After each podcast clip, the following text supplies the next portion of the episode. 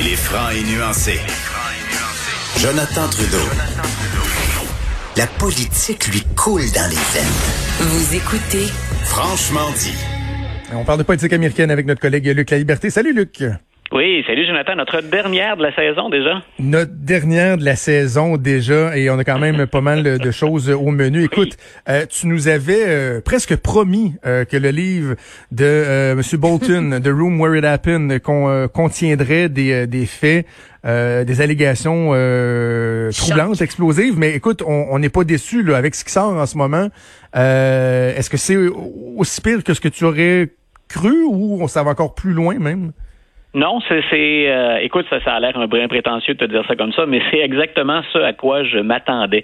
C'est-à-dire que si on remonte, et nos auditeurs ont peut-être déjà oublié, Fire and Fury ou Fear de Bob Woodward, mais on a déjà eu beaucoup de livres qui parviennent tous à la même conclusion. On peut dire après est-ce qu'on a exagéré, est-ce que les sources sont toujours fiables, et là les productions sont d'inégale valeur, mais on rappelle toujours la même chose. Tout tourne autour du président, il ne recule devant rien, il n'a pas de respect pour la morale, pour l'éthique, il y a de l'improvisation, souvent il y a aussi de l'incompétence autour de lui parce qu'il a fait le ménage dans tous les gens qui avaient de l'expérience, lui disant toujours, écoutez, moi je m'en remets à l'état profond, tous ces gens-là qui prétendent savoir de quoi ils parlent et qui me conseillent, ils sont là uniquement pour empêcher des changements, donc il a fait le vide autour de lui, ou à peu près, pour s'entourer, soyons honnêtes, et je ne cite pas l'utiliser, pour s'entourer d'amateurs. Et ce que révèle Bolton, donc, c'est ce qui est important, ce qui est intéressant, essentiellement, c'est que ce sont des informations de première main. On peut le nier, reste que Bolton était là, effectivement, et qu'il a été mêlé à de très, très grandes décisions, à des tractations majeures.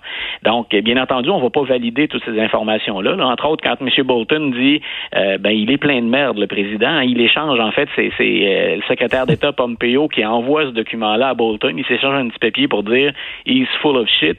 M. Pompeo, qui est toujours en service, ne va pas dire « bien sûr, j'ai rédigé cette note-là moi-même puis je l'ai envoyée à Bolton », mais il insiste lui plutôt sur des demi-vérités. Reste que le livre de Bolton, c'est une confirmation de plus, c'est un témoignage qui va dans le même sens que tous les autres. Et si on pouvait dire, par exemple, de Fire and Fury, qu'on a cherché avec un succès de librairie, c'est le premier, leur ouvrage important et très controversé, si on a remis en question les sources, plus on avance dans le temps, plus ce sont des journalistes crédibles comme Bob Woodward ou des anciens de l'administration qui écrivent au sujet du président. Et personnellement, je me répète, je ne suis pas étonné. Au niveau des médias sociaux, une autre semaine difficile pour Donald Trump. Puis je pensais à notre collègue Emmanuel Latraverse en regardant ça aller, parce qu'Emmanuel, elle dénonçait le fait que Facebook laissait aller des pratiques qui sont condamnées ailleurs, notamment par Twitter. Mais là, Facebook a décidé cette semaine, hier en fait, qu'il y avait une publicité qui est en lien avec la campagne de Donald Trump qui ne passait pas la rampe, là. Voilà, puis tu vois, un peu comme... C'est bien que tu précises, Emmanuel, parce que j'ai songé un temps, moi aussi, à ne plus être sur Facebook. Puis après ça, je me suis dit, j'en tire encore plus de profit en faisant véhiculer de mon côté ou avec les amis des productions un peu plus appuyées, un peu plus fouillées et recherchées, mais c'est problématique. Et là, on voit ce qu'on constate dans le bras de fer, au-delà du contenu de ce que fait véhiculer le président Trump, c'est qu'on semble de plus en plus enclin du côté des plateformes à le bloquer ou à tout le moins à nuancer ses propos ou à faire des mises en garde. Ce qu'on aurait fait pour toi et moi, on en avait déjà discuté, on ne le faisait pas pour le président américain. Et là, de plus en plus, on le fait. Et moi, je pense que l'intervention de Facebook, d'abord, ça va, s'il y a une chose positive là-dedans, c'est que ça va accélérer le débat et mettre un peu plus de pression. Doit-on laisser circuler n'importe quoi au nom de la liberté d'expression, ou si on applique à ces plateformes-là les mêmes règles, le même encadrement de la liberté d'expression dans les médias plus traditionnels, ou pour ce qu'on est en train de faire, par exemple, tous les deux à la radio. Donc, moi, je trouve ça positif. Et écoute, quand on est rendu dans une campagne présidentielle, au-delà du fait que c'est le président des États-Unis qui valide tout ça, là, mais quand on est rendu à faire circuler des symboles nazis, et c'est ce qu'on a reproché, c'est ce que Facebook a reproché à la campagne de Donald Trump, on est rendu quand même très loin, là, quand on parle de liberté d'expression. Quand le président, par l'intermédiaire de Twitter, fait lui-même circuler une vidéo trafiquée qui est déjà connue comme étant une vidéo trafiquée pour passer un message à connotation raciale, je répète, on peut toujours discuter du fait que c'est le président des États-Unis, mais reste qu'on enfreint assurément les limites normales, habituelles de la liberté d'expression. Alors, je trouve le phénomène, au-delà de Donald Trump, dont on peut aussi jaser, je trouve le phénomène très intéressant. Absolument, absolument. Je trouve ça bien de voir que là, Facebook agit dans ce cas particulier-là. Je disais, semaine difficile pour Donald Trump. Il n'y a pas que Facebook là, qui l'a rabroué. Il y a la Cour suprême qui, dans deux jugements en particulier, vont à l'encontre de ce que prône Donald Trump. Deux revers majeurs pour lui, alors qu'il est supposé d'avoir placé ses pions à la Cour suprême, le président américain. Là. Voilà, il y a encore là deux angles que j'aime bien adopter en analysant tout ça. D'un côté, bien sûr, les victoires ou les défaites selon le camp dans lequel on est. Mais donc, deux sujets d'importance, les droits de la communauté LGBT d'un côté et le fameux cas des Dreamers, ou de ces gens qui sont nés aux États-Unis mais dont les parents étaient des immigrants illégaux puis qui doivent régulariser leur situation constamment. Donc ça, ce sont deux enjeux qui vont d'ailleurs revenir dans la prochaine campagne électorale. C'est très clair que républicains et démocrates jouent pas les mêmes cartes dans ces deux dossiers-là. Donc, on vient d'obtenir deux victoires. En même temps, méfions-nous toujours de M. Trump sur la question des Dreamers ou encore des droits de la communauté LGBT parce que le cas des Dreamers, par exemple, c'est un cheval de bataille. C'est le mur, c'est l'immigration, c'est la protection des Américains. Donc ça, il devrait revenir à la charge avec ça. On en entendait moins parler. La décision de la Cour suprême risque de ramener ça de l'avant, puis il va dire, en gros, réélisez-moi encore pendant les 4 prochaines années, puis je la changerai complètement à la Cour suprême éventuellement, puis on aura des décisions favorable. Donc, il y a le jeu politique. De l'autre, moi, ce que j'aime bien, et encore là, je répète souvent ça aux auditeurs ou dans mes textes, oublions le président ou la présidente éventuellement, mettons ça de côté, puis regardons tout simplement l'indépendance des institutions aux États-Unis. Il y a une séparation des pouvoirs, il y a le président, il y a le Congrès, il y a la Cour suprême. Bien là, on constate que malgré deux nominations de juges plus conservateurs, M. Gorsuch et M. Kavanaugh, on voit que la Cour est indépendante. Si on avait une majorité conservatrice, maintenant 5-4, plus progressiste, si on avait vraiment une étiquette politique, dans les deux cas, il y aurait eu de fortes chances qu'on penche du côté des intérêts du président ou encore des intérêts des conservateurs ou des républicains. Le juge Roberts, qui est le juge en chef, s'est rangé cette fois-ci dans les deux cas du côté des 4 juges plus progressistes, puis on va à l'encontre de la volonté de l'administration. Donc, ce qu'on vient de démontrer, c'est que même si nous, on couvre ça souvent en disant, ce sont des nominations progressistes ou des nominations conservatrices, la Cour suprême demeure indépendante. Et c'est pas la première fois qu'on a une surprise. Le juge Roberts a déjà voté ou s'est prononcé en faveur, par exemple, du maintien d'Obamacare. Alors, c'est une décision importante, ça aussi, si on parle d'enjeux politiques.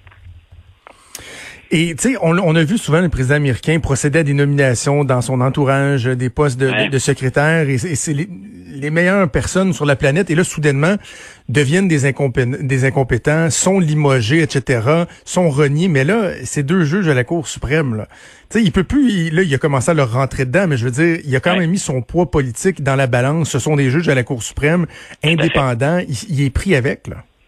Voilà, puis habituellement, on parle de courant idéologique, c'est-à-dire de philosophie d'interprétation de la Constitution. Mais il y a quand même des bases sur lesquelles, on l'oublie très, très souvent, mais sur lesquelles les 9 juges vont s'entendre. Il y a des choses qui sont, comme entre guillemets, immuables dans la Constitution américaine. Ce que M. Trump espère maintenant que la Cour est majoritairement républicaine, c'est qu'elle penche à chaque fois de son côté, même quand lui ou son administration ou un projet de loi qui émane d'une autre organisation, mais lui espère toujours que cette Cour penche du même côté, même quand on contrevient aux bases de la Constitution américaine. Et c'est là où moi j'aime bien, si on veut que le système se maintienne, ou à tout le moins qu'on n'ait pas dénaturé complètement ce système-là, il faut qu'on soit en mesure de constater régulièrement qu'il s'agit vraiment d'un pouvoir indépendant. C'est beaucoup moins clair quand on parle du législatif et de l'exécutif, parce que là on n'a pas le choix de négocier ensemble. Mais quand on se retrouve devant la Cour suprême, normalement, peu importe qu'on ait une philosophie plus conservatrice ou progressiste, les 9 s'entendent au moins sur des bases communes. Le document n'est pas si différent que ça dans tous ses aspects. Donc, moi, j'aime bien ce rappel de la séparation des pouvoirs puis de l'indépendance de la Cour suprême. Absolument.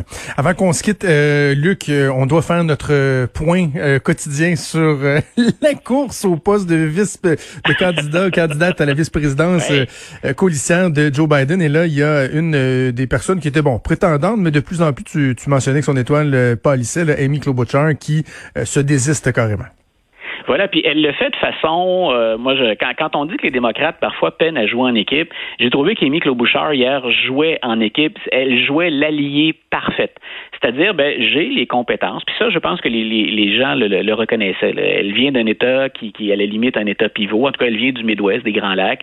Puis, elle a les compétences et l'expérience nécessaires pour servir comme vice-présidente. Pendant longtemps, avant, en tout cas, les soulèvements, les manifestations, après la mort de George Floyd, son nom circulait beaucoup. Mais là, elle a décidé carrément de jouer en équipe en disant, écoutez, je vais suivre Joe Biden, je vais tout faire pour qu'on gagne, mais je pense qu'on est à un moment historique et que Joe Biden doit choisir une candidate noire. Donc, c'est la confirmation qu'elle retire sa candidature, mais en même temps, on passe le message que Joe Biden est près de la communauté noire, puis qu'on est prêt à serrer les coudes puis à jouer en équipe. J'écoutais Kamala Harris avant-hier, à l'émission de Stephen Colbert, puis elle a dit, écoutez, mettez pas la charrue devant les bœufs, ça c'est de bonne guerre qu'elle dise ça, mais il faut tout faire pour l'emporter.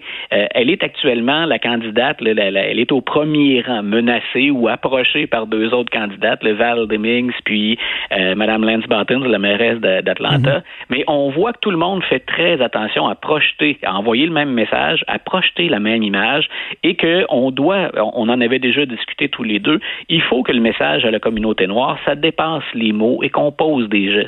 Et moi, je t'avais déjà dit, Joe Biden, sa marge de manœuvre, elle est restreinte actuellement. Il lui faut une candidate noire, c'est ce que je crois depuis plusieurs semaines déjà, et je pense que c'est ce à quoi on aura droit. Puis pas une candidate noire parce qu'elle est noire. Il y a tellement de femmes compétentes actuellement sur les rangs que Joe Biden a un très beau problème entre les mains. Il a à jouer sur les forces de chacune, mais il va absolument tirer du chapeau une bonne candidate. Ça va être fascinant de suivre ça. Puis écoute, oui. À l'automne, ça va être un automne politique absolument chargé qu'on pourra suivre ensemble. Luc, un immense plaisir toujours de discuter avec toi, de collaborer, d'échanger sur la politique américaine. Je te souhaite un superbe été, puis merci pour tout. Écoute, un plaisir partagé, puis très bel été à ton petit clan et à toi, Jonathan. Merci, salut. Bye.